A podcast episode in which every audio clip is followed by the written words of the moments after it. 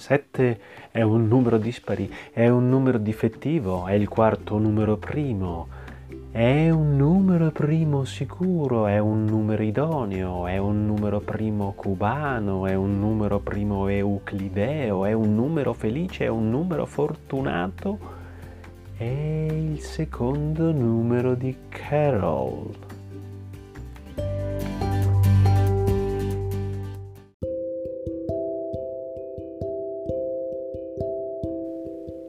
Il numero sette era appena arrivato alla festa dei numeri e già si sentiva a disagio. C'era un'infinità di numeri, tutti diversi, lo sapeva, ma sempre gli stessi. Lui non aveva fatto molta carriera, era stato preferito ad altri numeri, ma non aveva riscosso un successo strepitoso come il tre o il diciassette, che erano veramente delle stars.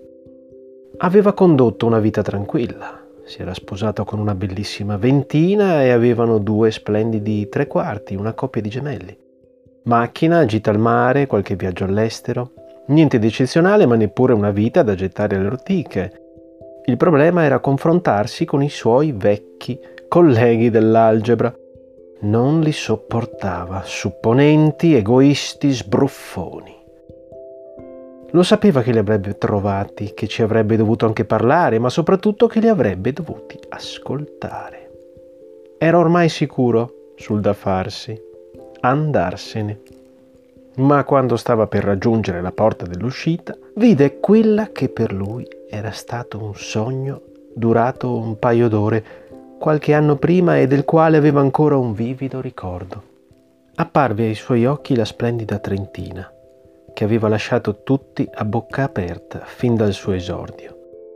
Amava sua moglie come non avrebbe potuto amare nessun'altra, ma la trentina lo aveva fatto sempre vacillare.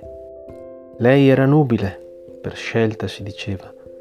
Forse lo avrebbe sposato se quella volta, quella volta dietro il Pi greco, lui glielo avesse chiesto. Ma non lo fece perché non l'amava. Lei era bellissima, la più bella di tutte, e lui lo sapeva, ma non l'amava.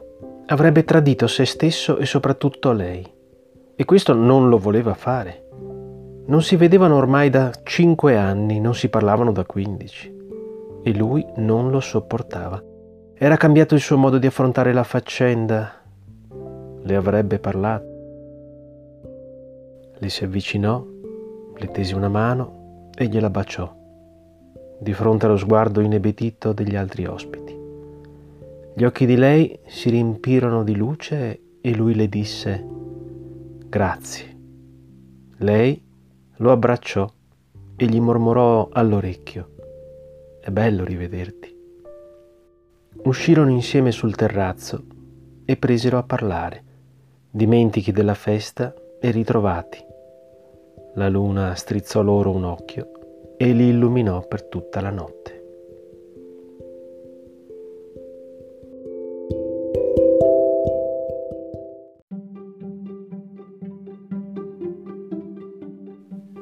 Concludendo, il sette è anche un numero odioso. La definizione diretta è l'ennesimo numero della successione di two mores è zero se l'espressione di n in base due contiene un numero pari di uno ed è uno se ne contiene una quantità dispari.